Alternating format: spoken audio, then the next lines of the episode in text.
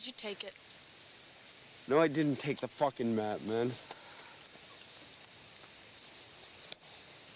I'm, I'm not playing head games, man. If anyone's playing head games, you're playing head games, but I'm not playing head games. I don't have it. We have to go. I'm serious. I don't have it. Are you fucking serious? Fucking serious. I don't have the map. Okay.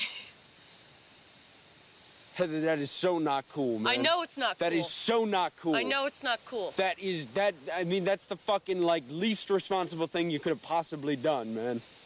I know that. You really don't have it? One of you has got to have the map. No, I don't have the map. We gave it back to you after map check yesterday. You've always had the map. I know, and I've always had the map in the same place, and if it's not there, one of you had to have taken it. I'm, I'm not going into your fucking pants to get your goddamn map, man. I just checked my pocket. It's not in my pants. Look, pants. would I go in and get your map? All I want to do is get out of here, man. I'm not fucking around. That's all I want to, man. Let's go. No, you want to stay here. You want to film rocks. You want to look around. You want to fucking like Go get this. You want to get that. Which way are we walking? that way. Dude, we're in the middle of the fucking woods. We're in the middle of the goddamn woods. We could walk Going anyway. We're going this way because that's the way we've been going for a fucking day. We're going this way and that's I it. We gotta come across Bob. something. I gave you back the map, I Heather. gave you the map. I gave you back the map. All I'm Let's saying is go. we can move as fast as we want, but if we have no fucking clue where we're moving to, then it really doesn't matter, We're does following the creek, and Mike seems satisfied with that.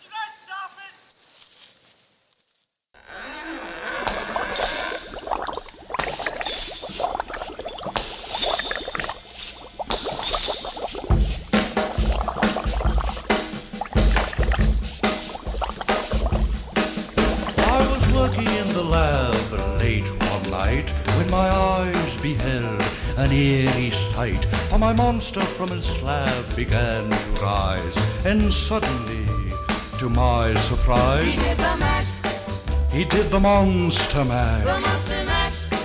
It was a graveyard smash. He did the mash, It caught on in a flash. he did the mash.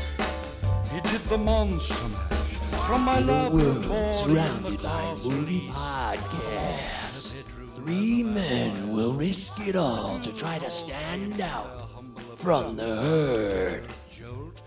It's the Cinema 9 podcast with your hosts, Eric Brandstrom, Michael Govier, and Travis Roy. Coming to a speaker near you right now. just begun. The guests included Wolfman, Dracula, and his son. Hey, welcome to the Cinema 9 podcast, live stream, Taco Bell, KFC, all that stuff. I'm sorry, that doesn't make any sense. Oh, Chris Deary's here. Look at that. There we go. Woohoo! Uh, Chad and Chris are here. Thanks for tuning in. We love having you guys aboard. We're going to talk about the Blair Witch Project today. That's the main focus. It's our Halloween edition. I feel like we should have a bunch of scary sounds and weird, you know, like Add them later, dude. Do it in post. Yeah, uh, maybe I'll make a special effort tonight. Uh, all right, so we're going to do Blair Witch Project for Does It Hold Up? But first, let's talk to everybody, our co host, our fellow brothers in arms. Ladies and gentlemen, Travis Roy loves Halloween as much, almost as much as anybody I can think of. Right, Travis? Almost as much as anybody I can think of, except for the other co-hosts that we haven't addressed yet. Um, I'm doing pretty good. I, I I- I come with some bummer news of a death again. Travis Oh. Roy is dead. Um, Really? Which is, which Oh, is to say, shit. Travis Roy, the hockey player that, shit. uh, that shares He the same name. He died today. So rest in peace, Travis Roy. He was an inspiration to many people.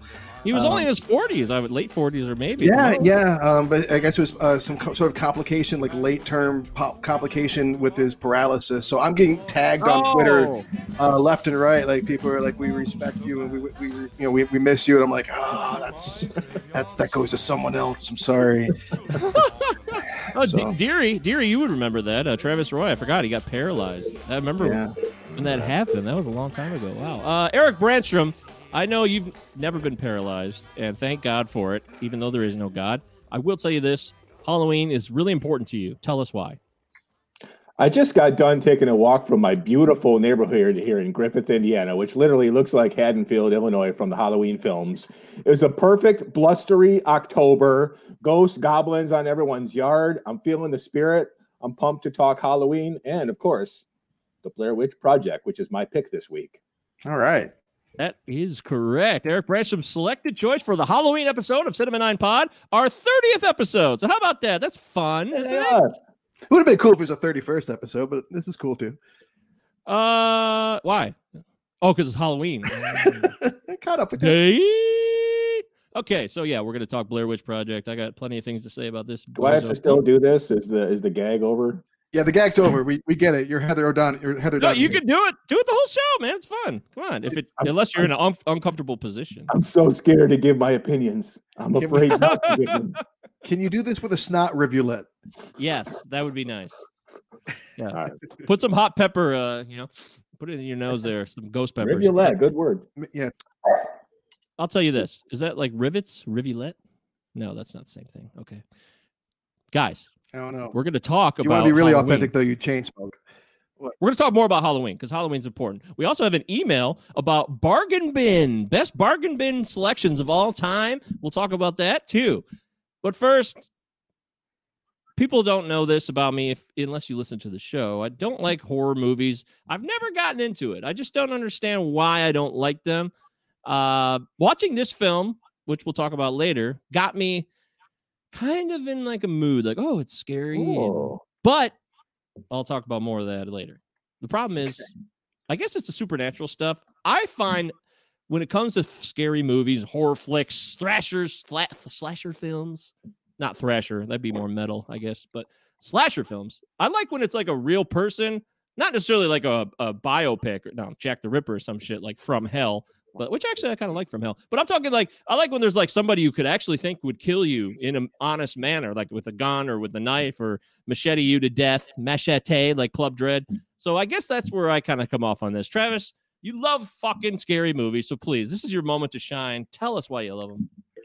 I mean, why do I love them? I don't know. Because I was introduced to Stephen King at way too early of an age. I, I don't know why I love him so much.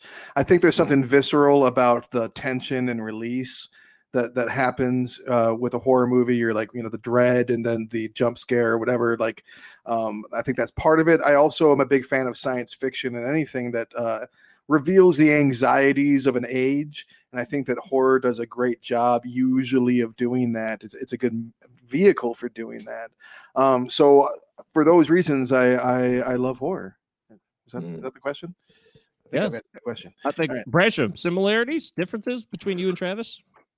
Horror is the red redheaded stepchild of film genres, of course. You know, it doesn't get the credit I think that it deserves from, you know, uh as far as like accolades are concerned, from like, you know, uh uh, Academy Award and all that sort of stuff, but uh, holds a special place in my heart. I grew up watching scary movies, and I kind of ducked out like in the late '90s and like the 2000s. I don't really remember watching any type of horror, but Mm.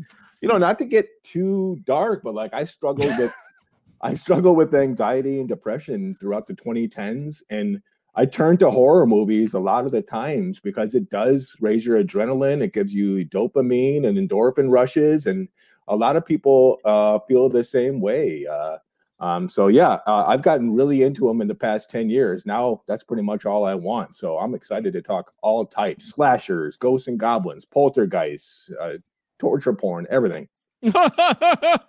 Torture porn, okay. Snuff films? Eric, do you like snuff? No, no, no, no. Stay off 4chan. Oh, It's a remember bad Snuff? I love Snuff, the the 90s band- punk band Yeah, from the uh, band snuff. Yeah, Yeah. they were pretty good. Yeah, I don't like Snuff like uh those Snuff dips either. I don't like those. So I don't do snuff. What about snooze? You like snooze? Yeah. right. Just same thing. Awful. It's in a packet. Wow. Cool. All right. So yeah. So it's Halloween. We love scary movies, even if it's not my biggest thing. I love the shit out of Halloween. I love candy. Uh, I love candy corn. I got to be honest, guys. Yeah, I do too, dude. You do? I'm a, candy, I'm a candy corn guy, big time. No shit. Oh yeah, Wow. I thought we were so few. we might be, but we're we're mighty and proud. Eric, candy corn. He's making faces. Dude, I'd rather eat those disgusting, like black and orange peanut butter, nasty ass things than candy corn. Gross. Oh, those are gross too. Yeah. Oh. I don't like. I don't like the candy corn with the darker bottom. I like the regular candy corn. You I get don't- those little pumpkin things in there too. You Yeah, oh, yeah. there. yeah, the big guys. Yeah, you're the pumpkins, you get the autumn mix. Yeah, that's I usually pick out the the dark ones, but I eat the pumpkins and the candy corn. I love it. It's great. Uh, favorite Halloween candy, Eric Brandstrom, all time. Uh, Milky Way Midnight. It's relatively new, but still so good. You catch a fun size of those, you got it made.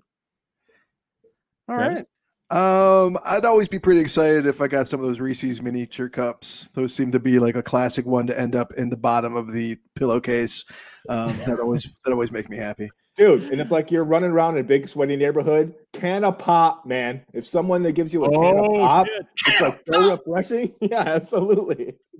Can of pop. Uh, I remember, you know, locally for us, Meijer, somebody would throw in even a Meijer like generic right, can was right. still a big deal. It's like, holy shit, because we never had soda in my house. So, uh, that was a big deal. And then you knew somebody was probably well off. Full size candy bars and soda cans are red flags for wealthy people. And you probably target them as you become a teenager when you start to switch to violence and, uh, you know, shenanigans of breaking and entering, things like that. Once, yeah, once you're a class warrior and candy no longer motivates you. That's true. I mean, hey, I, I lived it, man. I saw it all. Uh, okay, so we have a email I wanted to get to. I was talking about the bargain bins. We'll continue to talk about Halloween. It's part of the whole episode. It never goes away. We got a great email from our old pal, Mr. Derek.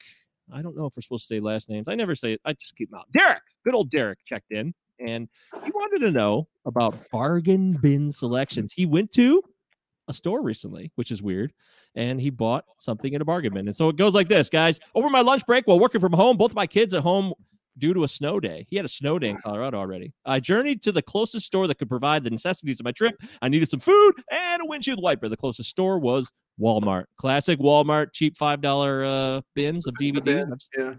I've used those.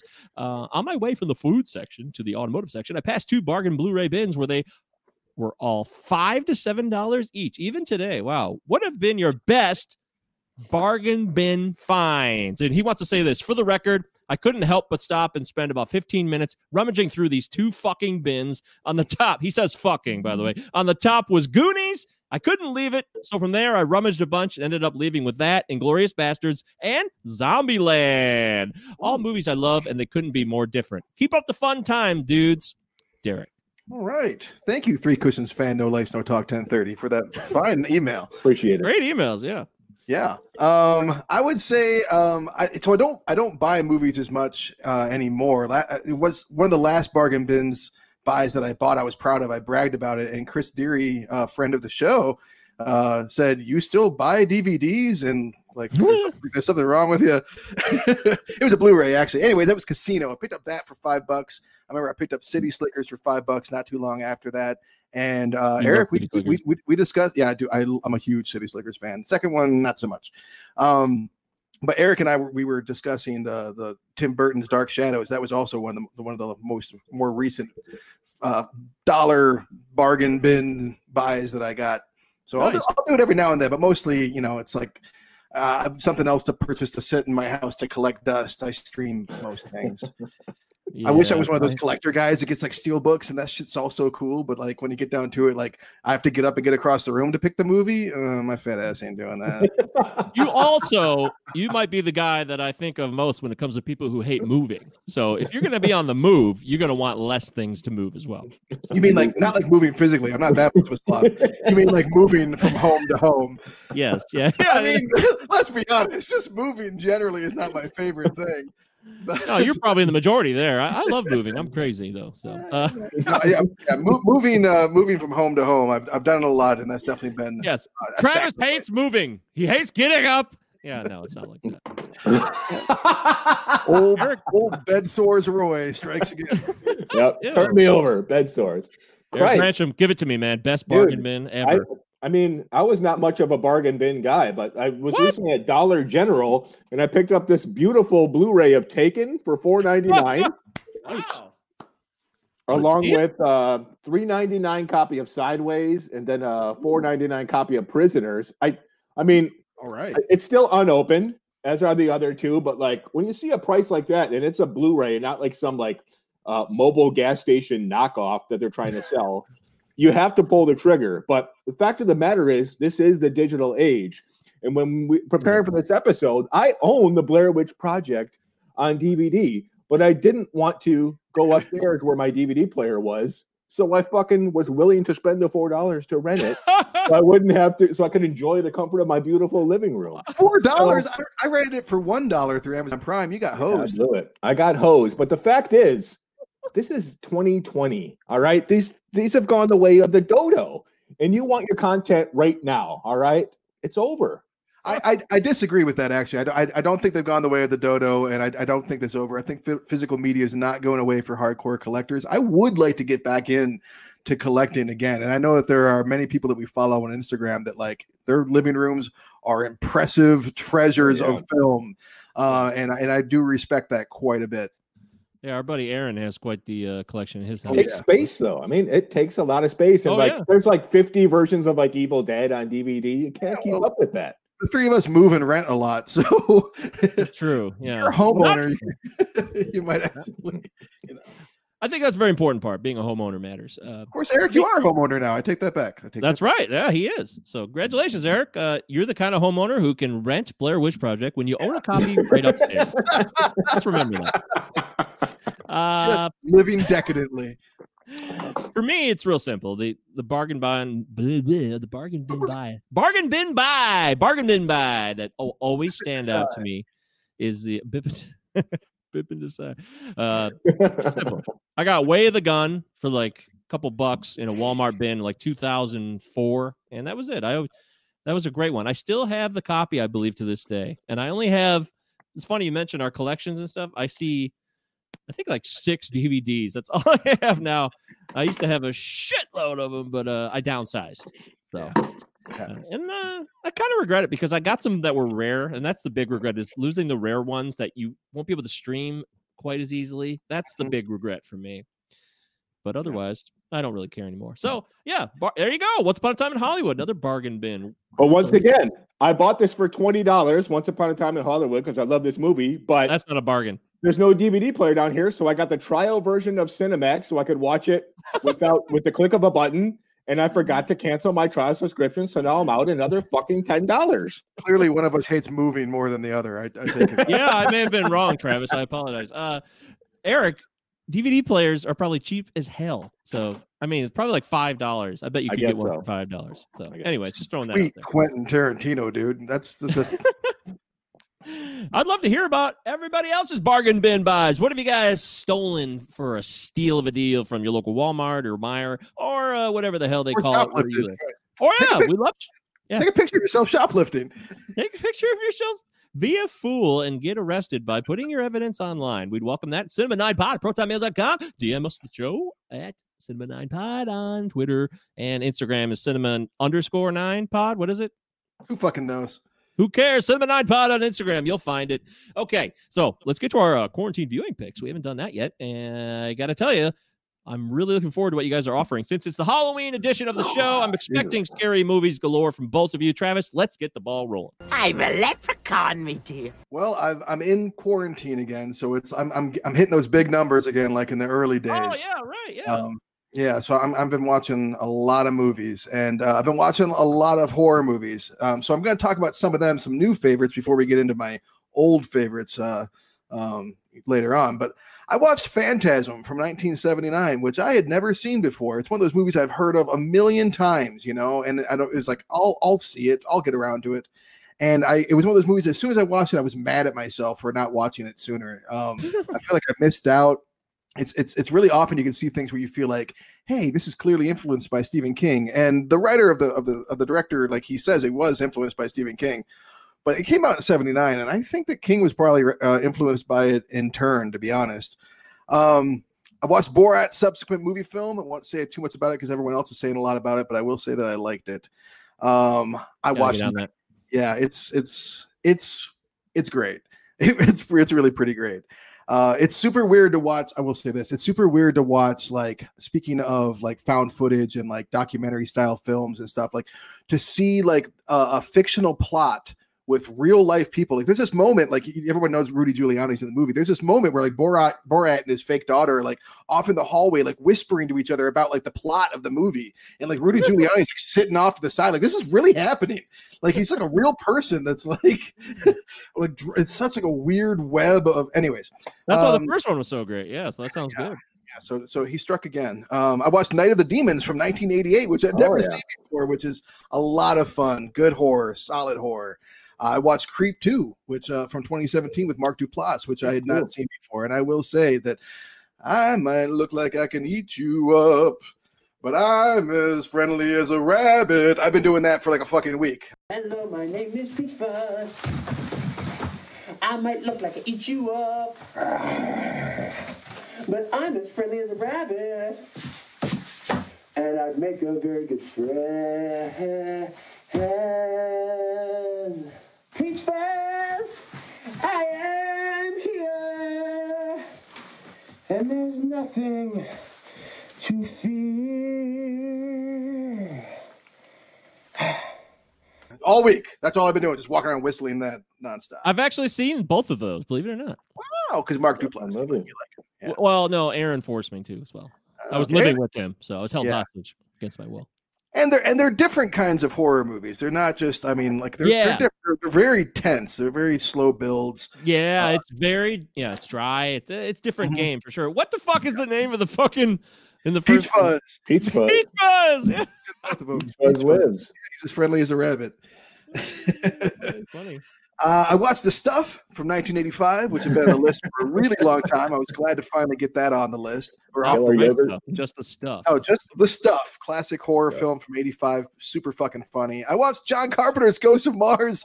I've been watching all the Oh John my John Carpenter stuff, and like you know, I, I was like pushing this one back and pushing one back, pushing it back because I was so afraid, you know, that it was just gonna, it was just gonna be awful. And I'm here to tell you that it's fucking awful. Like I, he's a, he's a master, but man, that movie is trash. Um. I watched Random Acts of Violence. If you're familiar with Jay Baruchel, Baruchel, I don't know how to pronounce his name. but- Baruchel, Baruchel. uh, this is his directorial debut. Might be the goriest movie I've ever seen. It's up there. I'd have to rank it as among the top five or six goriest movies I've ever seen in my fucking life.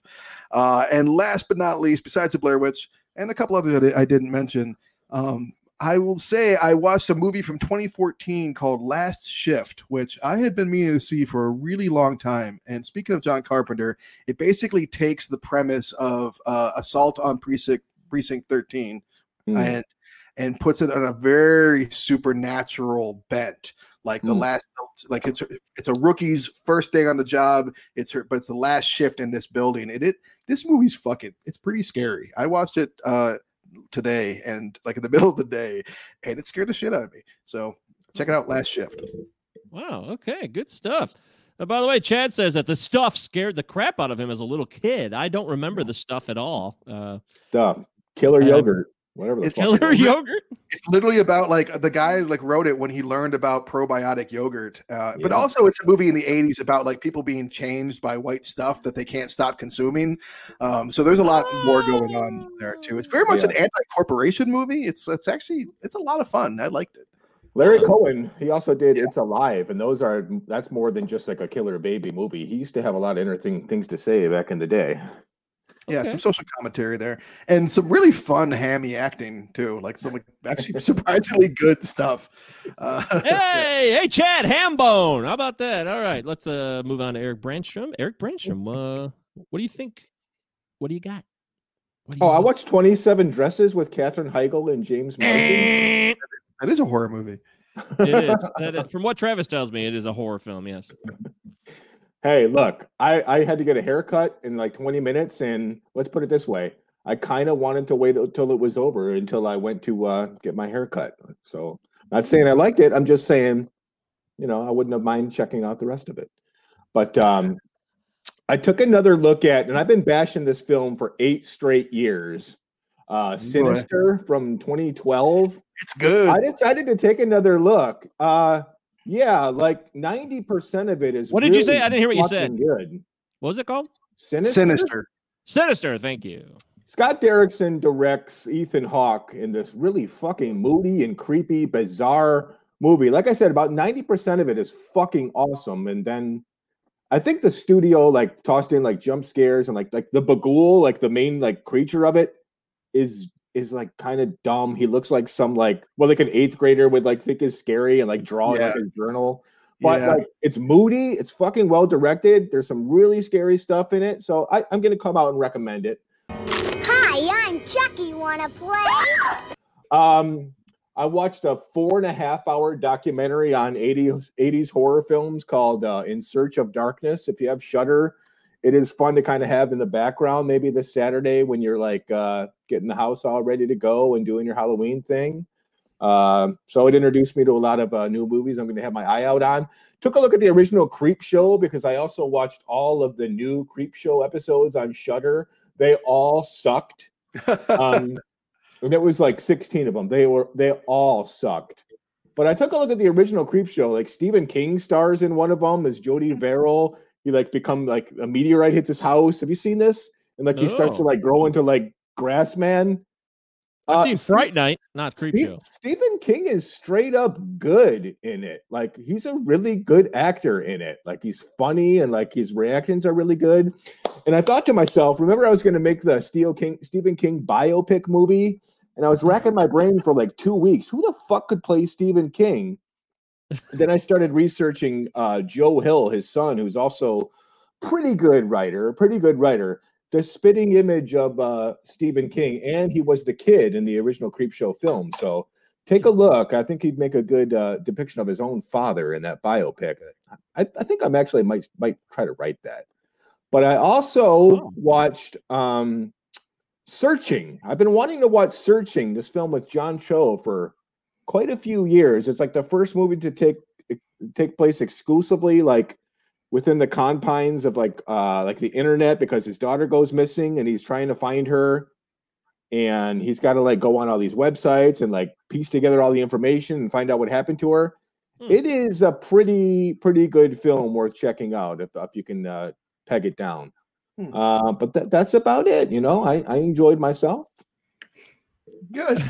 I'm so glad you enjoyed yourself. Do you I like movies? any- Yeah, I'm a fan. yeah. Uh, I had never. s- Okay, good stuff. I, I had never seen the talented Mr. Ripley, and I watched that. for the first What'd you time. Fuck, I've been saving it. I've been saving it for uh, uh does it hold up? What'd you Yeah. think? Uh, I thought it was that was all right. I thought Matt Damon wasn't as I thought. You know, John Malkovich played Ripley in the follow up. You know, they, there's Yeah. like four Ripley movies, I believe, uh, overall Really? from the be- yeah from the beginning of time back in the '60s. Uh, the first Ripley movie, and then Malkovich did the follow up called Ripley's Game, and then there was Yeah. one more where uh, someone else played Ripley. I think Barry Pepper. I want to say. Uh, I could be wrong on that. Yeah. So, anyways, I thought Matt Damon uh, was good in spots, but then sometimes I felt like maybe it was the character, the way it was written. It was just I don't know. I didn't uh, I didn't love it as much, but I thought it was pretty entertaining. I definitely enjoyed it overall. And Love it. uh, Sexy Philip Seymour Hoffman in that movie. Straight up sexy. yeah, Tom. Yeah, Tom. He's really he's this big time guy in Italy and everywhere all over the world. No, no, so- Tom is Tom Ripley. But he's, Oh he's- shit! What's his Tom. name? How's Phil? the people, Frank? Tom? Um, yeah, that's right. I Ah, forget the, I fuck, forget the I character's Uh, Freddie. Cod. Freddie. Hey, good job. Good job. I called him Cod. Hey, is your name? Cod, cod, the Cod. fish, beer belly Cod. cod. Where the That's so fuck? dumb. Okay, so that was dumb. Uh, I watched The Crow last week. Dang, just kidding. Uh, I watched a couple of films that really hit me hard. I think I mentioned it to you, Travis, but The Social Dilemma is a documentary, and I was really blown away by it. Yeah, I watched it actually. You did? Yeah. Uh, I thought it was. Uh, I thought it'd be useful for high school students. Uh, I don't know if you agree with that, but I'm. It's a powerful message about from people who know what's going on in the inside. That's why I like it because we all kind of know that social media is rigged to make you feel certain things. Uh, so it's not like a revelation, but the fact that people from the inside that basically built a lot of this stuff gives it relevance. Uh, I don't know if you want to add anything to that, or since Eric hasn't seen it, we can't talk about it. No, it's, that, I got nothing to add to that. It turns out social Okay. media is not great. Go figure. Eye poppers. Uh, I did. I told you I watched the trial of the Chicago Seven, and I didn't love it as much as I wanted to. Um, Well, did all of us watch it? I've already seen it. I yeah, I started it, but like I fell asleep. I might get around to it. I might not, but Yeah. Well, I can't blame you. Uh, I really was excited for this, and it didn't Yeah. hit me like I wanted it to hit me. Sacha Baron Cohen, fantastic. It's definitely Sacha Baron Cohen hour right now. He's on fire, and I. It only makes me think of how good he would have been as Freddie Mercury if he could have kept that fucking role. You Could have know. Yes, I yes, yes. Okay, we'll leave that there. Uh, I also watched Molly's Game, 2017 film about the real Molly Bloom, who That's ran. Uh, yeah, I really enjoyed it. Uh, Idris Working. Alba and her uh, Jessica Chastain stars as Molly, and apparently the poker player, player X, is Michael Cera, but in real life it's Tobey Maguire. so, little little fun fact. Try not feeling differently about Tobey Maguire after watching that movie, right? Uh, yeah, you wonder why he's disappeared because he doesn't give a fuck about anything anymore. Probably. Uh, predator. Yeah, yeah, he does not a great guy. Um, ah, okay, you also watched this film, so I watched it. And it was fucking terrible. On the Rocks, this new film, Bill Murray I liked and it. uh, Rashida Jones. Yeah. Sheeta Jones and Marlon Wayans. Good to see Marlon Wayans. Uh, that was a surprise. I was Yeah. like, oh, Marlon Wayans is in this, and boy, it's fucking terrible, But man. You're usually really- the first guy to support of any Sofia Coppola effort, Michael. I'm usually the first one to tear. I'm usually the first one to tear her down. Yeah, you're Um, absolutely right. But I, I, I guess that makes sense that you would be disappointed that I would like it because I, I felt like it was a mature and like less. I don't know if that makes True. sense. Kind of movie, I Um, like a less like floaty and airy and kind of like moody film. I Yeah. th- I, thought it was a more like uh, slice of life, realistic depiction of uh, of a family of of a, of a, of, of you know, different characters, and and I just and she, I mean, she. Let's not. I mean, at least tell me that you thought that Bill Murray did good. I mean, it's a charming fucking role. I mean, no, nothing. All right. That was actually one of the things. That, yeah, I, I, I mean, he was good. Yeah, he was good, and she was good. The cat, the acting is good, but I just didn't. It was definitely everything you said. I agree with everything you just said about it being like less moody, and it was really straightforward and like grounded in a, in a way that's not Yeah. always her thing. yeah. And I you like know. I like grounded. I, I mean, I like Noah Baumbach. His stuff's really grounded Do you? of the time. Do you like Noah Baumbach? Really? Oddly enough, Mike. yeah. Oddly enough, I Did, did you know I like Nick Cage?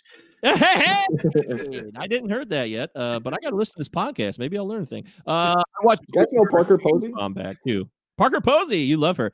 Greenberg is a great film. Ben Stiller's so good in Greenberg. I watched it last night and I loved it. It's so good. He's so good in it. The writing is outstanding, and Rhys Ifans is outstanding as his uh, buddy who's like struggling in recovery. I, I like that little relationship they had. And Mark Duplass just shows up for a minute as a dick, and it's funny, and then he just disappears. It's like he came on set for one day. Hey, play this guy. See ya. That's probably what happened. And uh, another real life, true to life uh, movie. I watched the Steve Jobs, not the shitty Ashton Kutcher one, but the Michael Fassbender, Aaron Sorkin written one. It was, it's great. It's Yeah. You had a very Sorkin week, didn't you? yeah, I did. You're right. I had yeah, I had Molly's game and the Chicago. Yeah, it was a very Sorkin week. Uh, Eric, you like the you like that? Job is it called Steve Jobs or is it Jobs? this one's just is the Jobs. shitty one. Japs. Oh, Uh, you know, no, I- you're right. You're right. It's Steve Jobs. Sorry. I thought it was awesome, and uh, Sorkin was cranked up to eleven on it. Like it was so Sorkin. That's what I was missing with Chi- Chicago Seven. It just seemed a little bit limp to me. That's why I, I didn't finish it up. It's so Sorkin. It's like no one would ever say these lines in real life. It's just a clearly lit, written by a playwright. But I love it. I love the energy of it. I like the way they shot it in like different digital formats, dependent on the decade. I thought Michael Fassbender did a fucking awesome job. so funny. It is so Sorkin. It's so Sorkin. it's him and and uh yo uh Seth, I gotta compose myself. I'm sorry. That was really funny. Seth Seth Rogen Rogen, outstanding as uh, uh what's his name? Wozniak. Woz, Wozniak. Yeah, Steve Wozniak, and of course Kate Winslet is always her amazing self. So her, you know, Winslet and Fassbender going back and forth is pretty good stuff. I'll give him that. And you read it's very very Sorkin. Uh, I watched Fear because I saw someone else watching Fear or somebody I watched Fear. yeah, someone made me think of Fear, so I had to watch Fear. I fucking love Fear. I had a box copy forever. It's what I think Mark Wahlberg really started creating. Boogie Nights gets a lot of credit, but people loved him in Fear, and that led to Boogie Nights. So just saying. Well, basketball diaries. Remember that? We should take another look at that. Okay, someday. that's true too. Yeah, Bas- you put both those together in '95, then he does Fear in '96, and Boogie Nights happens in '97. Okay, fair enough. happening. Uh, uh, someone's always gonna do that. That's fucking funny. It's, it's it's it's his legacy. oh man, that is cold. It's true though. Uh, and then of course I watched uh, all the right moves, a 1983 movie that was supposed to be like a showdown to Flashdance. You have Flashdance about a small town Love steel mill girl who's trying to dance her way out of town, right? Yeah, great Jennifer movie. Beals. Yeah, I've never actually seen Flashdance, but I've seen all the right moves, and this was like Tom Cruise's response to that. And it's directed by a, a very famous cinematographer, um, Michael Chapman. He died this year. Like if you look at his uh, bio, he's done some big time movies. He did Raging Bull, I believe. That's it. Yep, yep, yep, yep. Yeah, and he died this year. So uh, rest in peace, in rest in power, Mr. Uh, Chapman. Um but all the right moves is dumb. It's real fucking dumb. But it's 80s and it's kind of fun. Craig T. Nelson. Uh, I, I love Craig T. Nelson. I don't know why. And if he's in a movie, I want to watch it. I don't know why. I, I watched it uh, a few months ago. I couldn't possibly care any less about sports, any sport, but I did enjoy it. I like Oh, Christy shit. Nelson. I like the story. I love Lea Thompson, uh, uh, obviously, and uh, I I just thought it was a fun small town movie. I purposely didn't go there just for Travis. I was trying to give him a break, you know. I'm Lea didn't wanna- Thompson? Oh, why? Is she Yeah. naked in the movie and you No, I masturbated? didn't, to I didn't say no, no. Uh, Christ. Maybe, maybe. Okay. So, anyways, yeah. So, and uh, lastly, I watched something called Coffee Town, which was fucking disappointing, and I wanted it to be funny. It stars uh, Glenn Howerton of It's Always Sunny in Philadelphia, known as Dennis. Oh, yeah, on yeah, It's great. Sunny. I really like him It's basically lot. just about a coffee. It's got him and the sidekick from uh, Eastbound and Down, the sidekick Bozo dude, who's like Kenny Powers. He Yeah, beats yeah. on him and he takes advantage of a lot. And uh, Ben the face. Schwartz. Yeah, the dude with the face. And Ben Schwartz, who's well known. I love Ben Schwartz. It sounds like a good team up. Wasn't yeah, good, huh? I. That's why I was excited about it, but eh, it's kind Yeah. of dry. There was one thing called something. Uh, I want to say one thing. It's a joke called a poop chipper, and I'd never heard that, and it made me laugh. I will say that the poop chipper joke made me laugh, but otherwise, eh, not so much. Okay. So good, good going on whoever wrote the poop chipper joke. The rest of the don't know. not so much. I don't know if they came up with that in improv, like they were just kind of freestyling, or if it's actually written that way. I, I can't confirm that. but, Hut uh, hut. Yes, hut hut, good sir. All right, so there's uh, our viewing picks. Check them out. You know, if you want to watch them, great. If you want to tell us to fuck off, we understand because what do we know? We're just average moviegoers like yourself. It's a couple of dudes. Couple of dudes. Uh, okay, so having said that, are we ready to talk Blair Witch? Uh, are we going to talk about horror movies? Or are we just skipping that entirely? 'Cause I thought we were Well, talking thought- horror, horror movies. I I thought we were going to include that, but we could talk more horror movies. I'm totally down. I thought we were talking favorite horror movies. I got a whole list going. Eric, did you get a list Great. of favorite horror Let's movies fucking going? do it. Let's or fucking you- do it right now. Let's go. I mean, we Do do have to it, get to baby. Blair Witch eventually. Am, Yeah, well, that- got am I few more mistaken?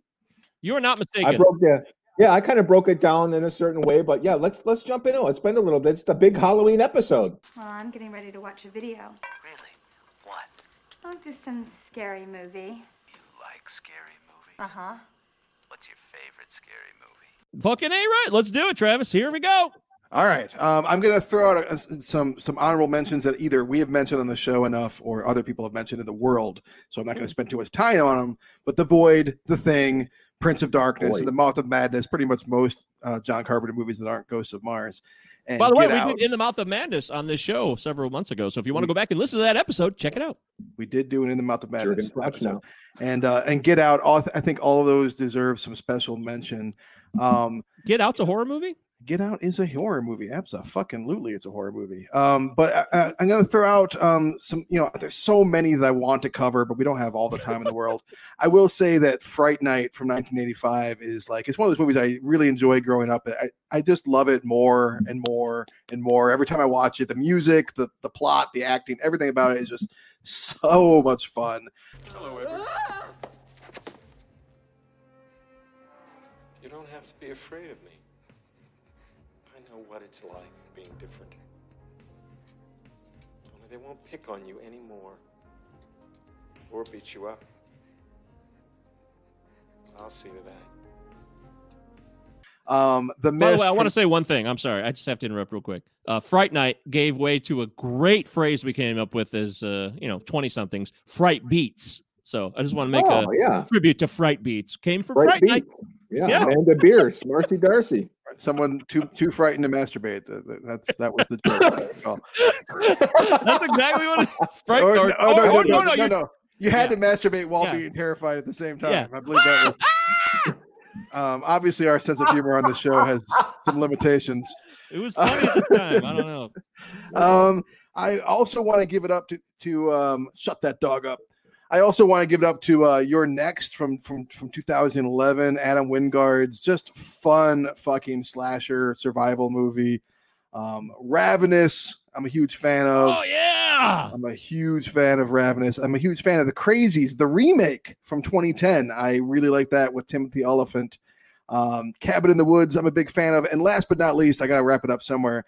If I had to recommend one movie that you probably haven't heard of, maybe you haven't heard of, um, but you need a good horror movie, there's a movie from 2016 called A Dark Song that is so unsettling and terrifying about a woman that's doing like a six month um, ritual trapped in a house with a like a, a warlock type dude like modern times. And um, they're trying to uh, not resurrect but like a necro they're trying to do some necromancy communicate with her dead son. And it is like a slow fucking burn that will leave you really unsettled and so that's my main recommendation a dark song Huh. Wow. Okay, that's that's quite a list. I was I knew you'd come with it, and that's I, I got a lot of movies to watch. If I, I've not seen almost any of those, so i left a I have bunch off too. I got, I got. I'm looking at all the ones I didn't mention, but I got to stop somewhere. Oh, I know it hurts. I know it hurts. Let, it's It's gonna be okay. Halloween. Eric Brandstrom, um, did you guys communicate like off screen before this so that you both like certain movies would be mentioned for sure? Or? No, I don't think we'll overlap because I kind of just I, I broke down my mine into categories because I could spend three hours naming all my favorite ones, but um I broke it down into like scariest, what I consider the best, and what is my personal favorite. So Oh. in terms of like literally just uh like visceral horror that like actually still scares me as a 40 year old man, it is 1974 to- Tobe Hooper's masterpiece, Texas Chainsaw Massacre. Um it is just, it's still fucking scary. If you're alone in the dark it's 1 a.m and you're watching it your blood will be pumping. Your heart will be beating fast. It is very fucking scary. From a technical aspect movie, movie horror movie that's like the most fun for me to like investigate read about rewatch and see how they made it this that it's clearly the shining by stanley kubrick. Um you're about, to, Ruining- see- you're about to see the show. footage- You're about to see a found footage horror movie where a man kills a sweet two-year-old Boston Terrier. That would never happen on the show, just for the record. Uh, I consider The Exorcist, uh, Bill Friedkin's film, to be the best horror movie ever made. I'd like you to know that I'm sitting next to both my dogs right now. By the way, my dogs are just ridiculously well behaved. Look at this dog. Yeah, and he's sitting next to his dog too. There are th- there are there are three other dogs besides the ones making noise right now. Just for the record. That is, those are facts. I mean, what can I say? Well, I think we should just go to Blair Witch now. He's he's got up and walked away. Let's just go. Hey, all straight- all right, right. so we're moving on to Blair Witch Project. He just wants to be held. That's all it is. Attention. Anyways, Eric, yeah. So you were saying All right. Bill Friedkin. Bill Friedkin. Oh yeah, Bill podcast Friedkin. It's the power of Christ that compels you. The power of Christ compels you. The power of Christ compels you. The power of Christ compels you. The power of Christ compels you. The Exorcist, uh, best horror film ever made, bar none. Period. Nothing will ever be as good as that film in terms of a horror movie. But after a straight week of thinking about what my favorite is, personal favorite, this was a really hard decision. I lost sleep.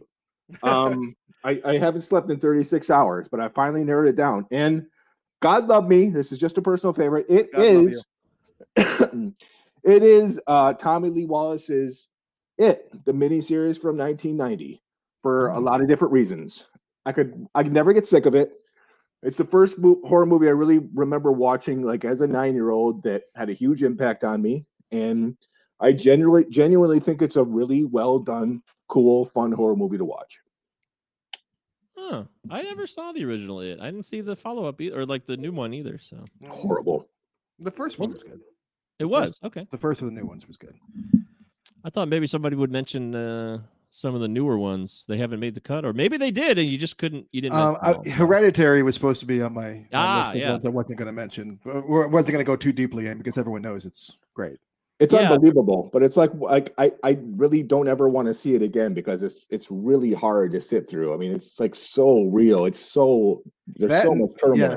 That and Midsommar both left huge impressions on me, and I will watch them again, but not a lot. I I, I will watch everything that Ari Aster does for the rest of his career, but I probably won't watch those over and over again. I, Exactly. cer- I certainly will watch them again, but the the opening of Midsommar and um, the I guess middle of Hereditary just so fucking brutal. So fucking good. Best horror film of the past 10 years is It Follows, in my opinion. That's, they're very sparse in the 2010s. I'd say What about Get the Out. Quiet? You guys like the Quiet? I didn't like. I mean, you mean a Quiet Place? You mean? Oh yeah, whatever. I was thinking of Paul Freeling's never released film, 2005's The Quiet. We never saw it. I got a hernia from making that movie. I remember. Um, Remember um, Mike? That guy Mike. I, yeah, what happened to that guy? Where'd he go? Guy Mike. He's a good guy. Yeah, he was a nice guy. Um. Uh. Yeah. What are we talking about? What's happening? Let's get the Blair Uh, It's not called. Quiet uh, Play, yeah, Quiet Place, Yeah. great, great Oh, yeah. movie, but it's like, yeah, I don't know if it's great. It was Did a movie. make a sequel? They made a sequel, but they've they've not held it onto it. They've not held onto it um, because Ah, uh, okay. Oh, uh, COVID. or they've not released it. Is what I'm the words I'm trying to say. Hmm. COVID. Okay. Yeah, that's a thing. You've heard of it. Hey, you guys want to talk COVID for the rest of the show? It sounds fun. People like that. Hey, you want to get ratings? Talk COVID. No, okay. Uh, Mike, do you have a favorite horror movie? well, I I, put, I wrote some things down, Let's hear it. and uh, I gotta tell you, I don't know if this counts, but I really like uh, the Ninth Gate. You guys remember that Oh, one? Yeah, yeah, yeah, yeah. That's a horror Oh movie. my god. Frank Horror drama? Langella, Roman Yeah. Polanski. Johnny. It is a Roman Polanski film, so I know that could Oh, be you're but- canceled. You're canceled, Mike. It's over. But it's got Frank Langella and Johnny Depp. That's fun, right? That is fun. All right, you're uncanceled. Yes. I don't know. It's like a person. I really enjoy that film, and it's scary. It's I mean, it's about like the devil and It- shit, it- right? It bombed. It bombed. I remember being Oh, pretty bombed. unsettled by that one. Yeah. It definitely bombed. That's true. So I like that movie. Always did. Uh, yeah. I don't know if we count this either. I love Club Dread. It's a stupid ass movie, but it is supposed to be like a scary movie. So it's dumb as fuck. It makes me laugh. I like those guys. What can I tell you? Uh, the ones that really stuck with me at a younger age. I mentioned The Gate, uh, but I also Christine really scared the fuck Mhm. out of me. Another this killer Carpenter. car. Yeah, that was that was tough. Uh, Stephen King got into me. I will say the first time I saw Nightmare on Elm Street when I was like Yeah. six or seven, was, that was not cool. That really freaked me out. But the all-time freak out, the one that really just scared the crap out of me, truly, completely, is the original Pet Sematary. It just scarred me for life. Uh, Because kids can die. yes, yes, and they Good guy. Gage. that rolling foot uh, Fucking shoot. I mean, Jesus Christ, man, that, I was Yeah. way too young for that. It was, I, I mean, RoboCop was easier to take than that, but uh, Well, he wasn't shooting any kids. Luckily, He mean, would- he, yeah. he actually he actually couldn't. It was against his programming, as per RoboCop. well, yeah, that's right. Uphold the law. Uh, Don't shoot protect the kids. Yeah. So, Mike, if, if let's say Aaron Sorkin makes his first horror movie, it's about COVID, takes place during 2020. It's about COVID, like uh like a high end a business exec gets caught up in COVID, whatever, whatever. What would the plot be for an Aaron Sorkin horror movie?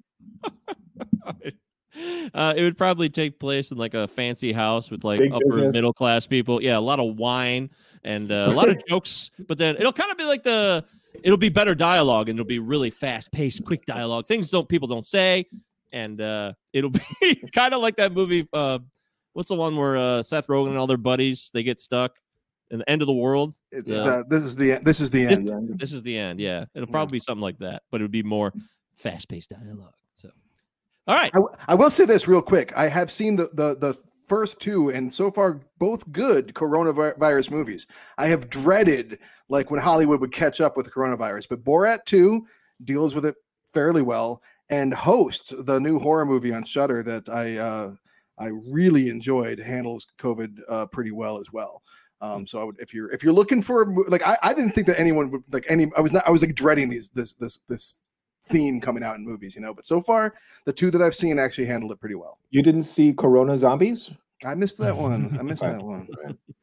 I haven't seen that one either. But I'll tell you what, if you guys want to give us your favorite Halloween movies of all time, please share and we'll talk about them next week. We'll wrap it up, put a bow on it, or uh, you know, a wrapper on it, I guess, because of candy. Cinema Nine at protonmail.com, Cinema Nine on Twitter and Instagram, all your favorite social medias. Facebook, I always forget that one. Come and share with us. Share with us, baby. Share. All right, let's get to it. God damn it. was that an Adam Sandler? Was that? Fuck was That That was, yes, cock I and watched. I, I watched Hubie Halloween Oh. also. It was it was trash. Oh, I haven't seen that one. I, I want to watch it. I I, I, I love it, but anyways, you know, Yeah, it was trash. Yeah. All right, so so there's this movie called Blair Witch Project that came out in That's right. 1999. Should we discuss Mhm. it?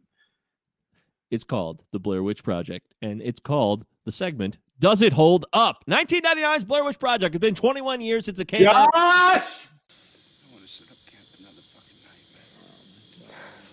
Josh, none of us do.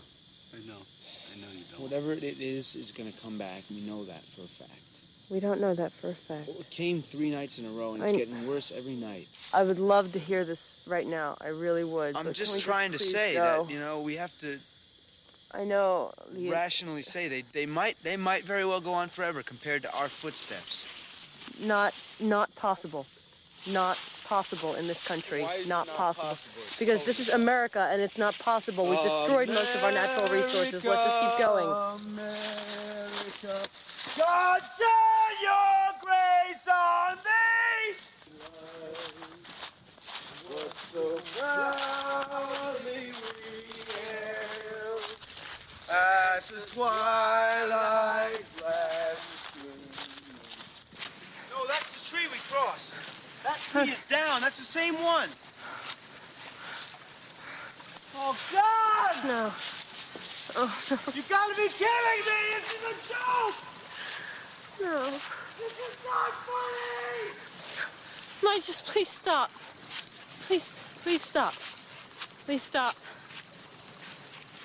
please stop no no mike it's not the same log it's not the same log mike look it's not It is! Open your eyes! It's not the same log. It's not. It's not the same log.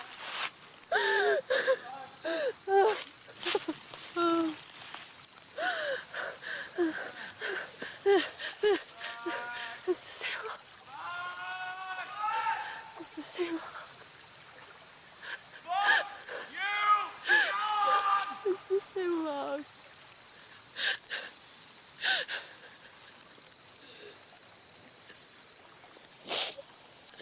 Okay.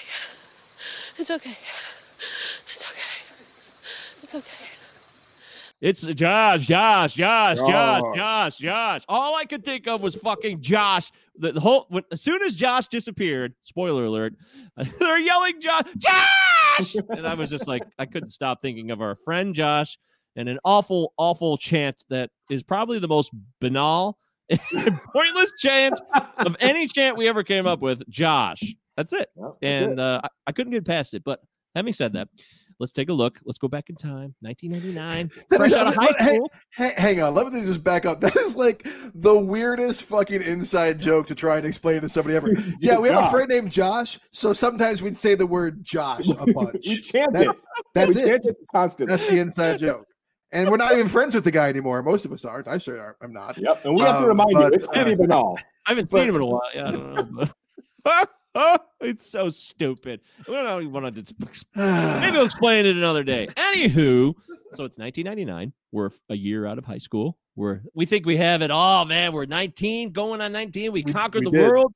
We know everything. And this movie came out, and it really was a huge hit. It was a big deal. And you said on last week's show, Travis, that, or one of you did, that this was the first found footage film. Basically, are we? In, in completion, yeah. The, the the first found footage film, there, there was the mondo films like Cannibal Holocaust very famously before this, but this was the first one to, from beginning to end, be uh, a found footage film. But a question that occurred to me while I was right while I was watching this movie is how is found footage horror really any different from a mockumentary? Hmm. Let's think on that for a minute uh, and get back to that because I think that's a really good question. I'd like to think about it for a minute. But first, you got to take us back in time, Travis. Do you remember? Did you see this movie when it come out? Were you excited about it? I mean, if you like scary movies, you always have. I assume this was something that you had to go see in the theater. Yeah, I, I had to see it in theater. This is this is also one of the first viral marketing campaigns, at least in my memory, um, because this this was not just advertised. This was advertised on TV, of course, like with with like classic trailers. This was also advertised with a short documentary that was aired on the Sci-Fi Channel called "Curse of Blair Witch" in advance, and it was also advertised extensively on the internet. Which in 1999, we're still talking internet V.1. Oh shit! So Um, when they mentioned that, the guy says, "Yeah, I think I saw something about it on Discovery Channel." That really happened because it said the Uh, guy says in the movie early on in the in the film. Well, yeah, it wouldn't have been Discovery Channel, but it would have been the Sci-Fi Channel. Yeah, it's Oh, well, shit. Oh, well, well, no, no, no, got- no. okay. No, I take that back because um, it was filmed. the- I mean, like the the documentary was released shortly before the movie was released, as as, as uh, to amp people people up. But there was a lot of improv im- improv actors that were brought in. Uh, some of them brought into the like like the ones that they're interviewing in town, like Donahue and Josh and Mike. They don't they didn't even know that these were um, actors that they were improv actors that that were that were claiming to know foreknowledge of the myth of the Blair Witch. So, so that's why they're like, oh, like really, and because they like they even they started to think that the myth was they, they actually started recording thinking that the myth was a real myth.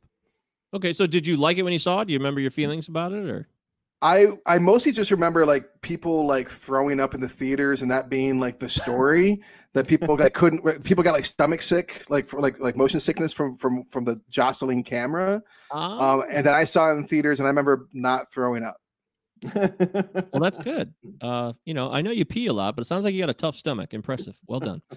Uh, all right, Eric Brandstrom, you chose this film, and I'm sure you saw it when it came out.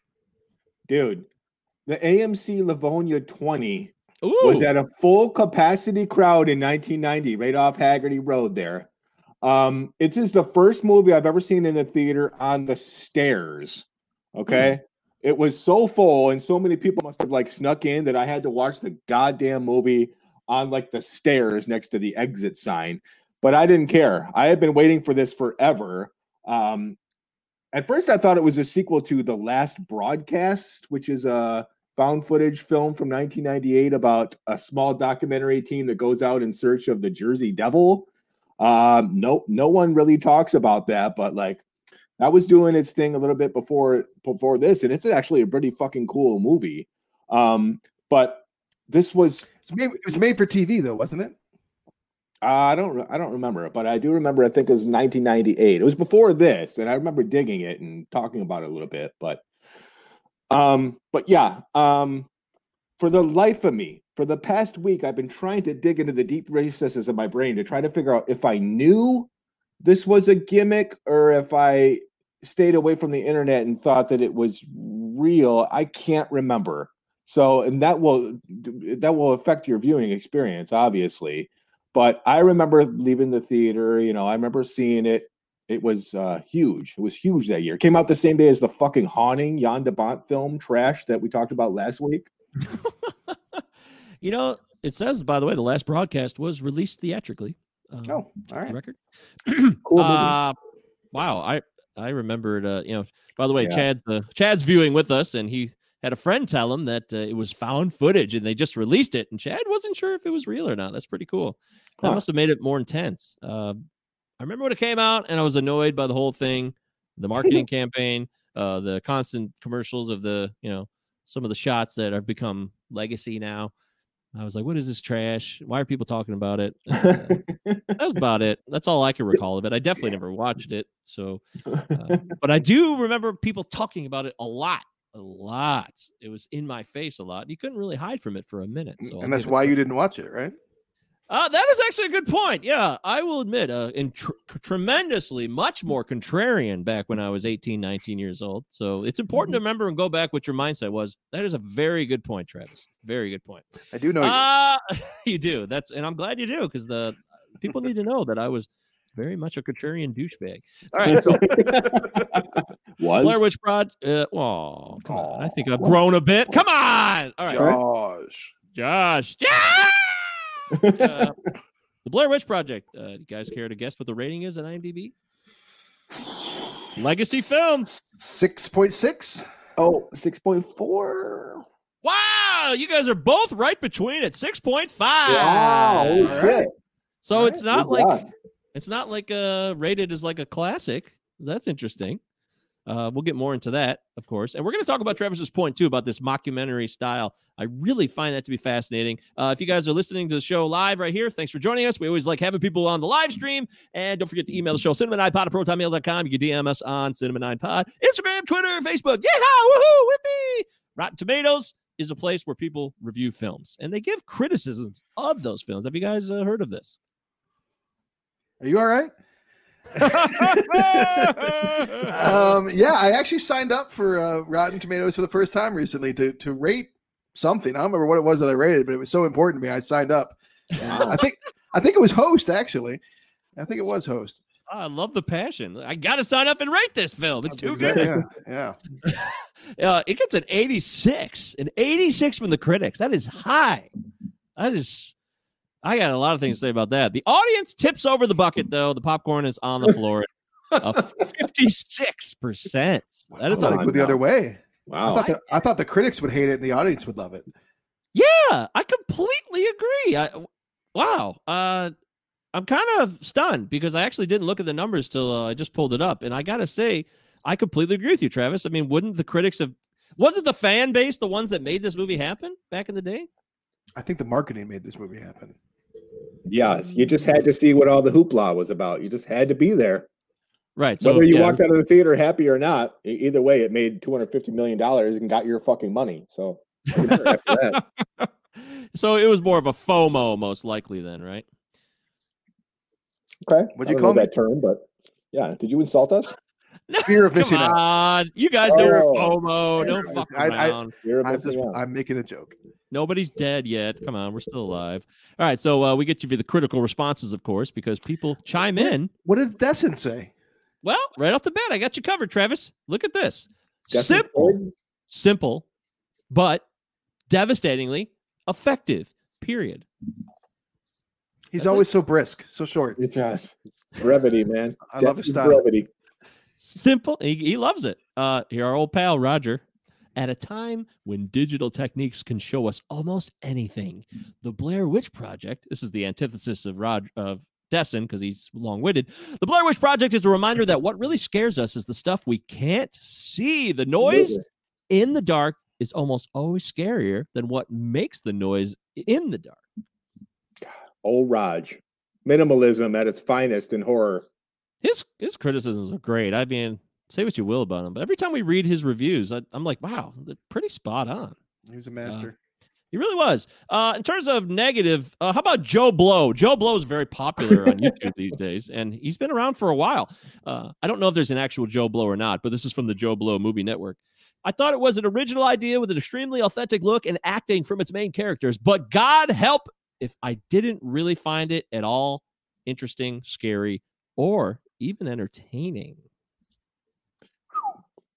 Harsh words from Joe Blow. That's a negative review. okay, so that's basically the layout there. Uh, overwhelmingly, like we said, tons and tons and tons of positive reviews from these critics. Uh, you don't need buckets of moolah and a zillion computer generated effects to get a rise out of an audience. Just a little imagination, a little suggestive terror will do quite nicely. Peter Rainer of New York Magazine. So people love this this concept for the critics side, but as fans, I'm surprised that people shit on it as much. I can tell you this. I know that this movie is bland and boring as fuck in the beginning. And I don't know if that is a detriment to this movie or not. What do you guys think? Because Well, it's got I to mean- set the table. I mean, They set the table in, and it shows you what the their documentary would be like if they were to pull it off. So the first chunk is basically like this shitty student documentary about the Blair Witch that no one would, with half a mind, would watch even on like the History Channel. But they, they they tell you the lore, and it's you know things pick up for me after about a half hour in once they get all that lore out of the way and they start getting lost in the woods and stuff. So that first act, you know, it sets it up, but we're talking about a brisk 80 minute movie that barely makes feature length runtime. So I can't fault it for that because It's all it's all necessary exposition um, that takes place with the interviews and the background. Um, otherwise, it would make no sense at the end when Mike is standing in the corner, for instance. Like it's all necessary. right. But even like the early part where they're just like fucking around, like, hey, let's drink some shots. I mean, they shot something like what, like twenty hours of 20 footage or something yep, like yep. that, and Wow. to cut it down to that hour and a half or just under an hour and a half. So I guess it, there's probably a bunch of shit that it. I mean, it could have been worse. I guess. could have been it could, they could have had nothing. I mean, that's the thing about this movie. It was all just filmed by these improv actors. They could have sat back and been like, "We have nothing." So, I mean, I think the real uh, Well, I mean, the, the, the directors were still like they had like GPS things where they were having them like like tip over these uh, egg crates or whatever, like the milk crates rather, and um and like get information and stuff. like So there was like guidance happening. They had that, but you don't have a director on set focusing and you know uh, handling performance. You have no script. You just have this outline. So if the actors suck and they're not able to come up with anything to react that's that could make for something interesting, you're fucked. It's just Well, fucking. So the, the directors uh, uh, adjusted for this by doing a few things. They they actually got the crew, you know, the, the actors lost repeatedly. Um, and times when they when they weren't lost, they made them think that they were lost by having them go in circles.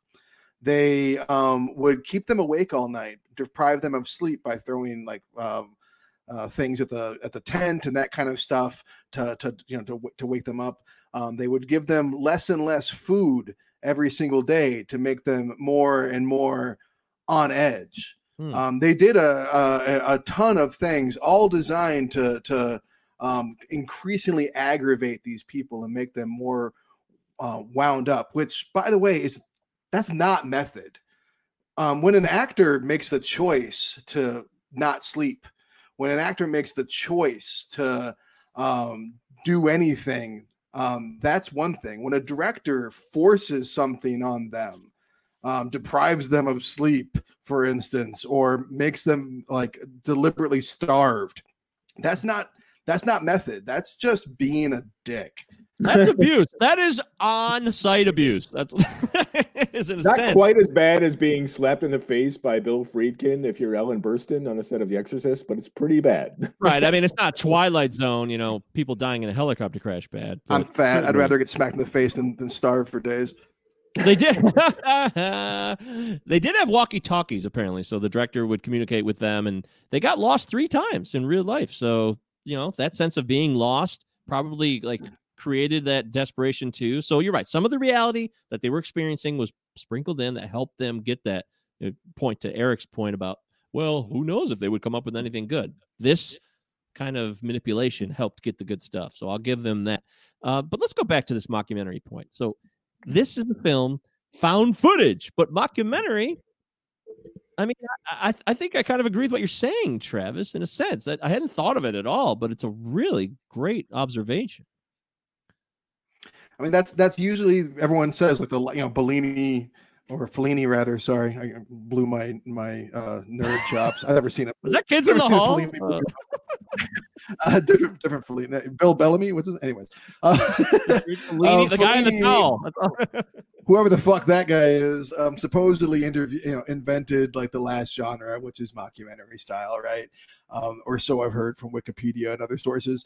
But um, yeah, adaptation. I've seen that movie. There's a podcast episode, in fact, on that movie. um, but yeah, as I watched the movie when it finished, that was the last note I made to myself because I because I, I watched it and I thought to myself like, what would this movie be if it wasn't horror? Like, what if it's a comedy? I went, oh, they they've done that. It'd be best in show.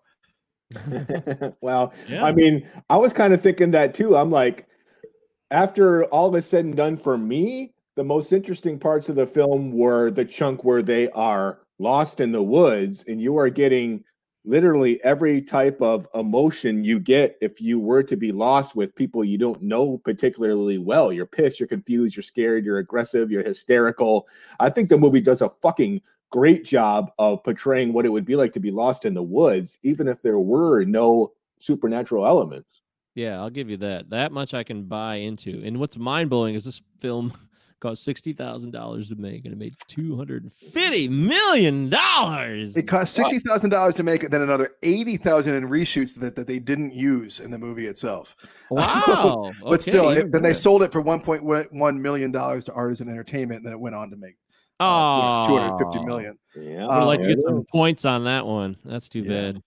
yeah, but I will say this: is it, I, I thought of another movie to compare this to as I watched it. Um, and to, speaking of like that that tension and um, like acrimony and strife, that that the stress that goes on throughout the course of this Yeah. movie that just builds and builds and builds. And the movie that I could compare it to most is Uncut Gems Oh, that's a great call, man. Because it makes you feel really, really tense and unpleasant I can see the the connection, but I wish this movie had made me feel as uncomfortable as Uncut Gems did. I mean, it didn't, but I I definitely see the similarity. Yeah, I mean it's it's a lot of uh tense like arguing. It's a lot of arguing. They they killed the Josh character off early. Yeah. Um because the, the the tension was so intense between him and Donahue and uh I, I got to say like it's it's not a pleasant watch. Like it's it's it's a half hour of a boring movie and then it's uh 45 50 minutes of people arguing and fighting and then it's five minutes of screaming, and then it's over. Yeah, that's pretty much it. Yep. Fucking So I- talking about that map, the fucking map. Yeah.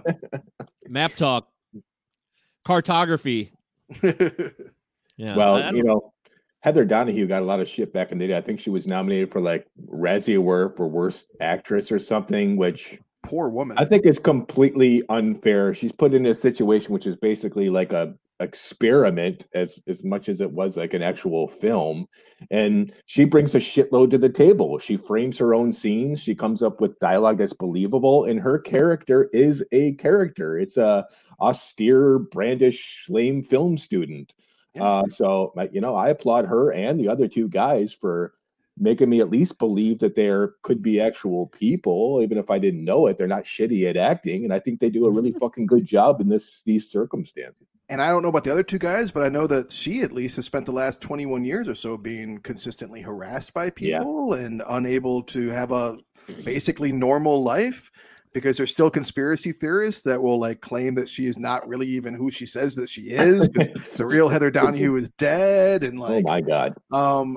it, and like people that um, just harass her just for being um you know for having like for for the performance for being aggravating or whatever or annoying to them like uh to the point that she mostly had to hide from public life yeah That doesn't sound normal at all. Usually, No, this is not a- very this- sweet to women. this isn't a normal movie i mean there's nothing normal about this movie.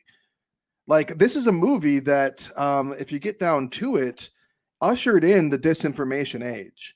Uh, in a very real way this movie we can point to is uh, uh, a benchmark along the way of sacrificing truth for entertainment and um, deliberately allowing ourselves to be uh, bamboozled and confused.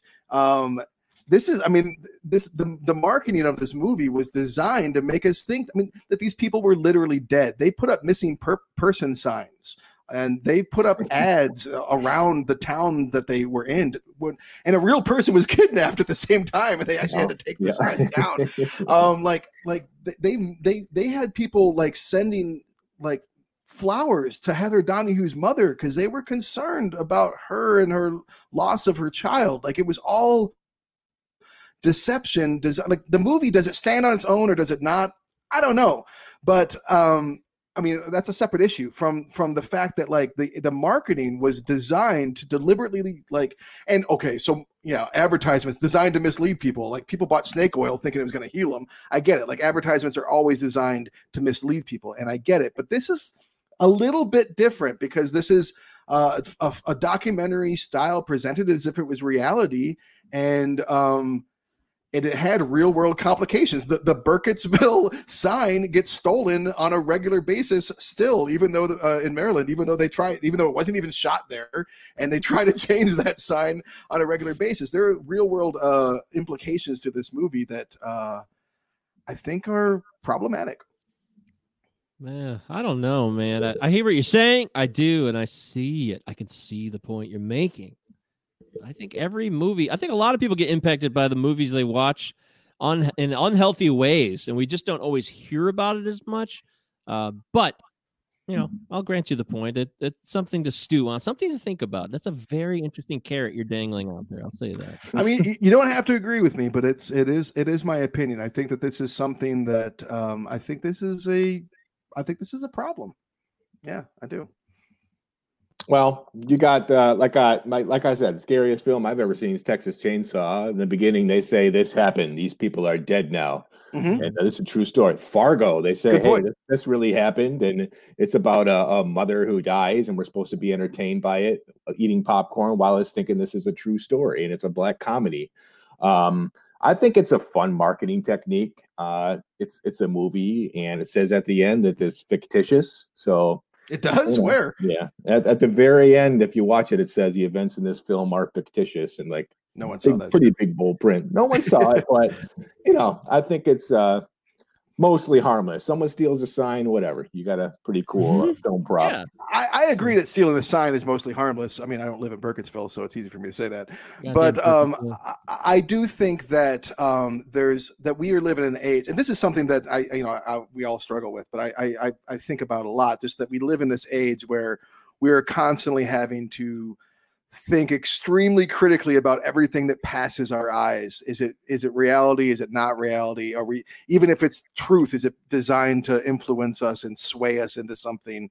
Um, and I just feel like this movie in particular, maybe because it was so incredibly popular and because people saw it, not because of the movie being so good, but because of the buzz, because of the advertising that went on around it. Um, so, so for that reason, like I just, I, I, I, I feel morally complicated about it, and you can agree like with uh, not. Jason Lee. It's about the buzz, man, and the chicks. Yeah, Yeah. almost famous. Another movie we also did on this show. How Oh yeah, that? yeah. We like to talk about ourselves. All right, so uh, you know this fucking movie's got issues. Sure, it's got issues. It's not your typical film. It's supposed to be unique. It's supposed to stand out. That's what they wanted to do. And This it is, not a- and it does. Yeah, this is not Yeah. like, hey, we got a budget, we got a crew. You know, it's not like your typical formation of a Hollywood film or even an independent movie. It's beyond that. It is, um, but It's a is it labor of good? love. But is it was- good though? Like it's enjo- you said it's not enjoyable, Travis, and I agree with you because I said through even the scary parts or the bland, like, hey, setting up the story parts. The whole time I'm just like, fuck, who cares? Who I said that a lot. I admit that for like, okay, yep, uh-huh. I was like half paying attention. Oh, someone's pissed, or oh, okay. Oh, things are good, right? I just wasn't I just couldn't get committed into the film at all. I watched it. I watched it beginning to end. I truly did. But uh I was just kind of like half in the bag. I was kind of in and out. You're drunk. Shit. Uh, I was I was like one foot out the door. How's that? Okay. Yeah. Well, yeah. Uh, go ahead, my. or- I mean, it, it, 1999 is about to turn the corner into like Eli Roth and and torture porn and all that, and it's a weird year for for horror. We're just getting out of the scream and parody age of I know you did last summer and urban legends and even the scary movie films from the Wayans brothers. So horror's like got one foot in the realm of parody. So when this comes out and it's actually scaring people because they don't know, you know, what from what, what's real, what's not, it's totally different. Uh, people haven't seen found footage in, you know, quite a long time.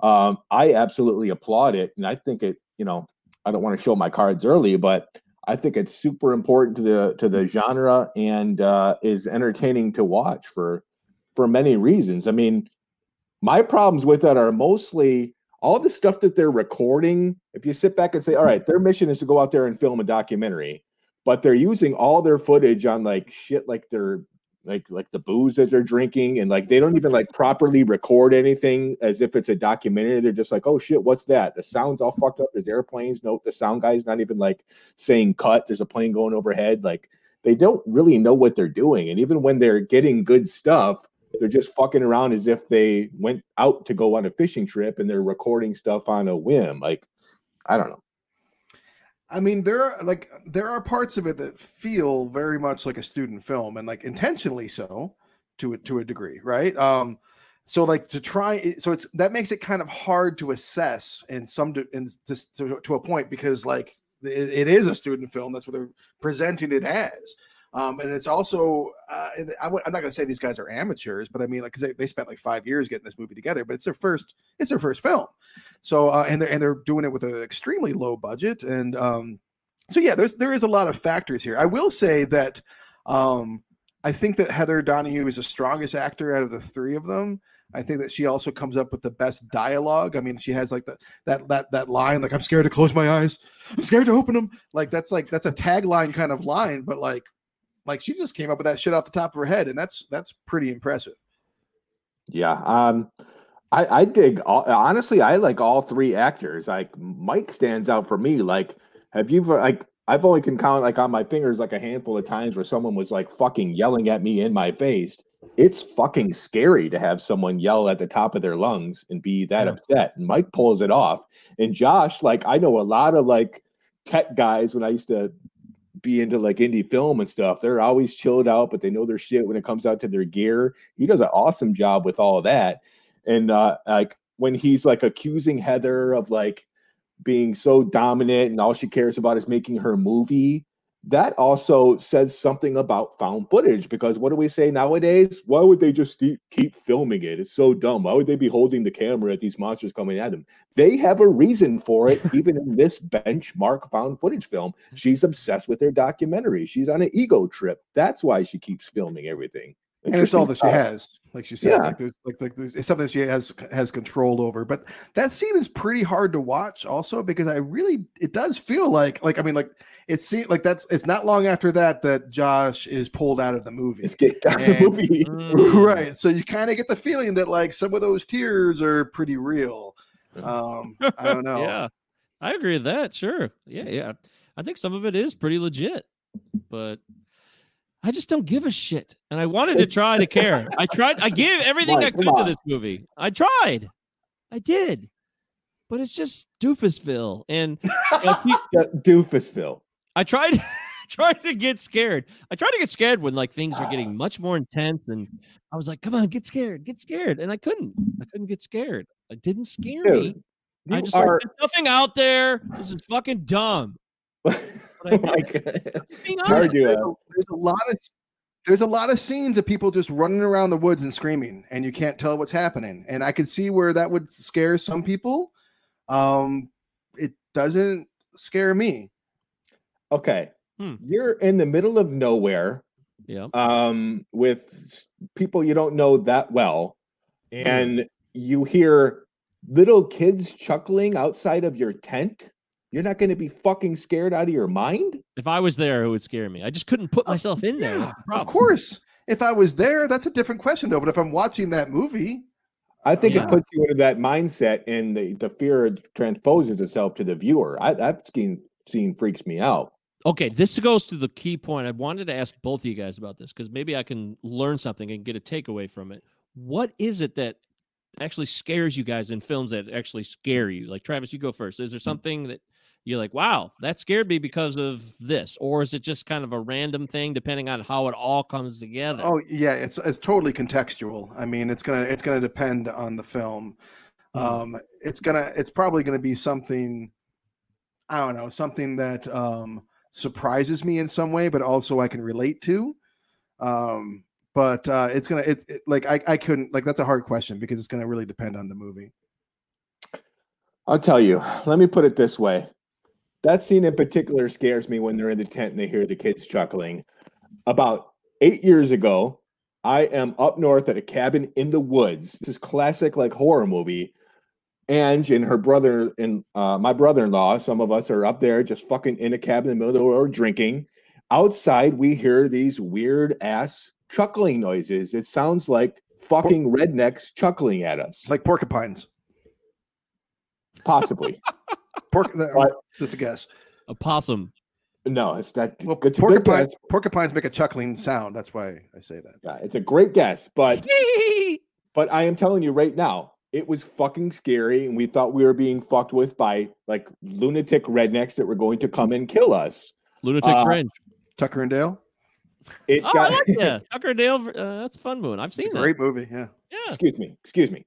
oh But sorry it- sorry It, got real. We got like upset at each other because some people wanted to go out there and like start shooting into the woods.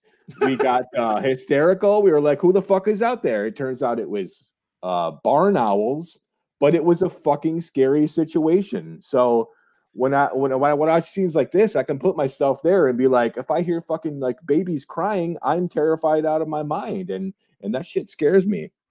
I'd be scared if I like had to take care of them. Like if someone's like, "Hey, take care of this baby," and it's crying, I'd be, I'd be very scared.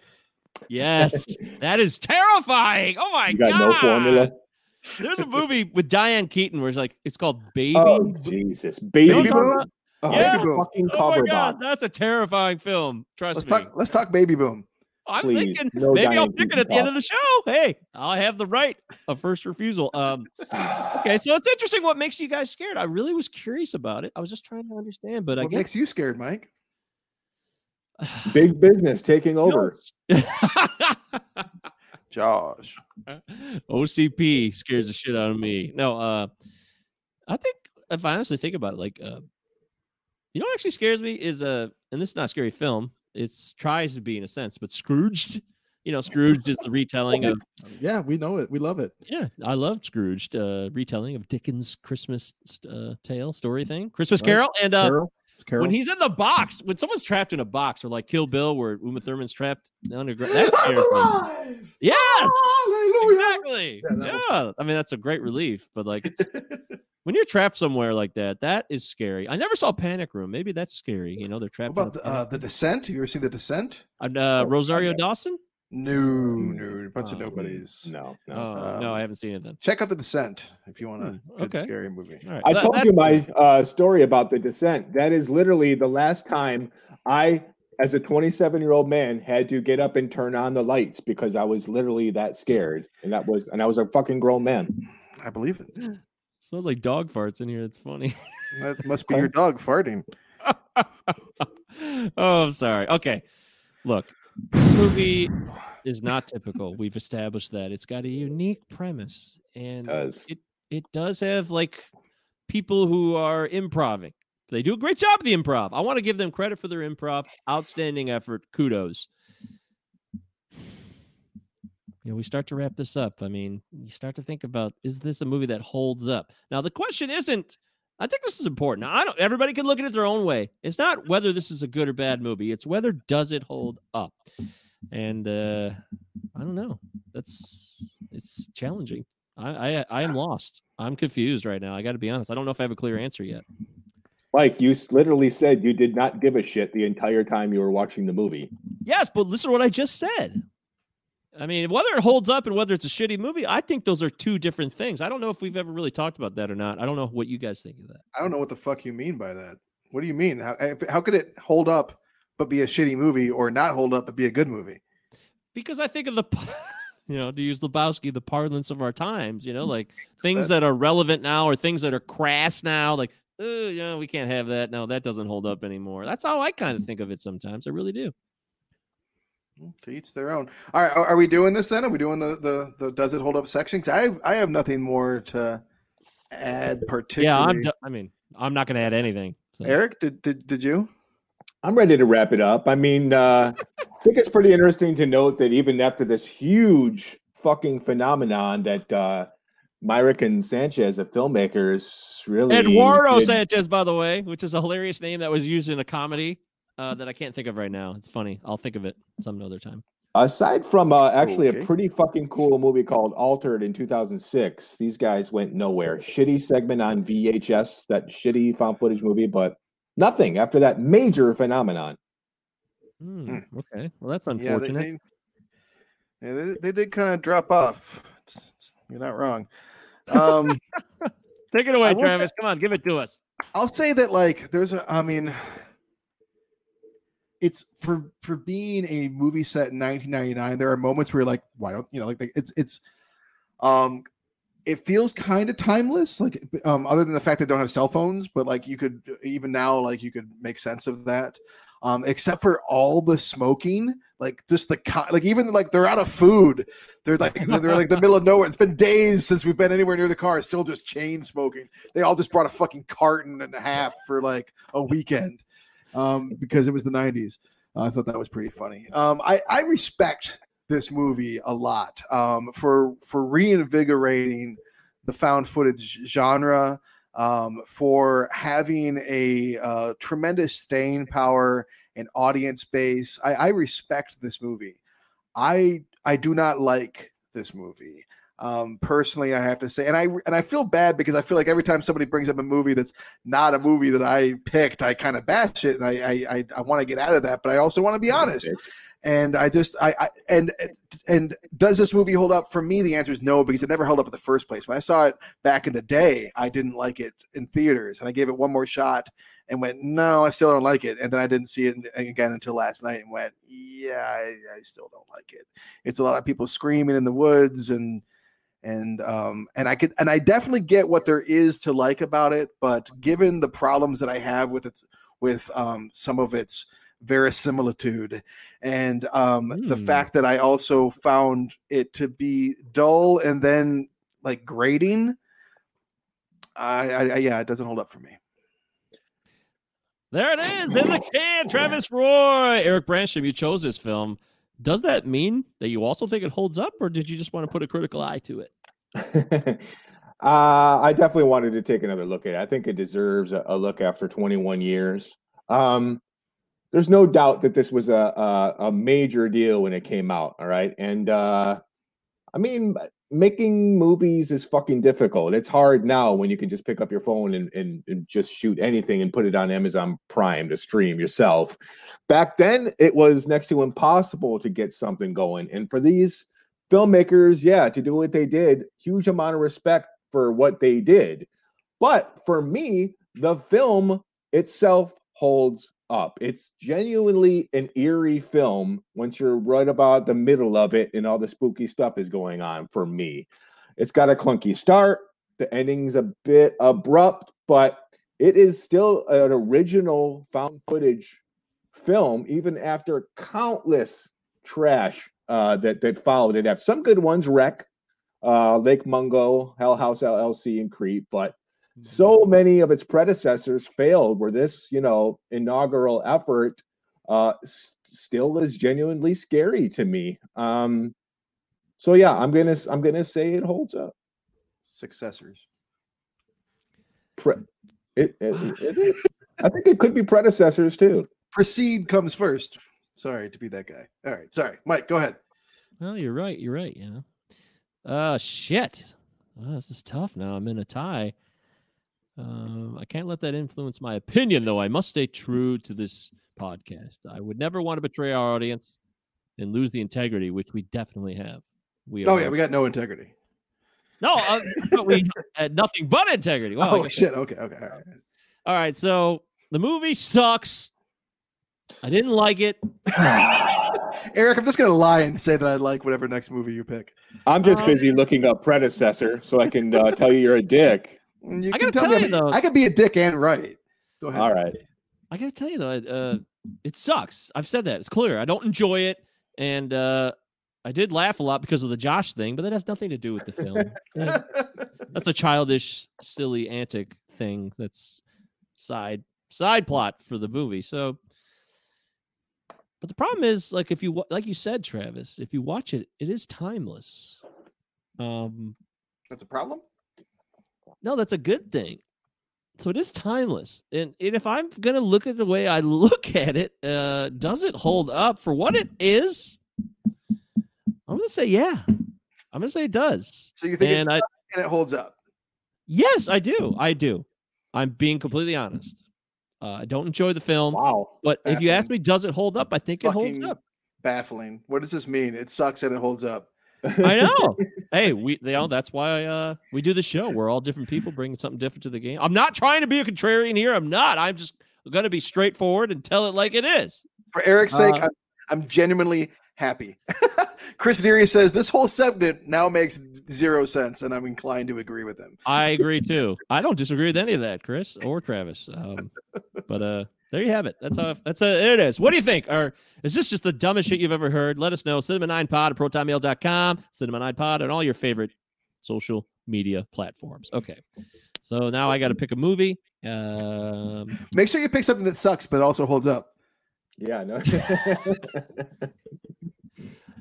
um, uh, what are we doing the following week? Are we doing anything? Are we having a guest on again? Yeah, uh, our friend Chad. Uh, Oh, great! Cool. friend, okay, friend of the show, Chad, will be joining us as guest host the, the week Absolutely. after next. And he'll be picking the film. I can't wait. That's gonna and be he'll awesome. be picking the film. Cool, Chad. We're looking forward to having you. I know you can hear us right now, or maybe you stepped away from the computer. Anyways, uh, I thought uh, I thought about this a bit, and I thought we should go back to the comedy. You know, we haven't. I don't know if we've done a comedy recently, unless RoboCop is funny. RoboCop is Mm. very funny. I me would, a uh, no say bomb back guarantee, Mike. Uh, yeah, there's a no bomb bag guarantee. Uh, uh, last time I almost picked, Travis did bring up I Heart Huckabees, and I really wanted Oh, to do that. oh. I really wanted to do it, but I thought maybe we'd wait. Uh, I'm not going to do that.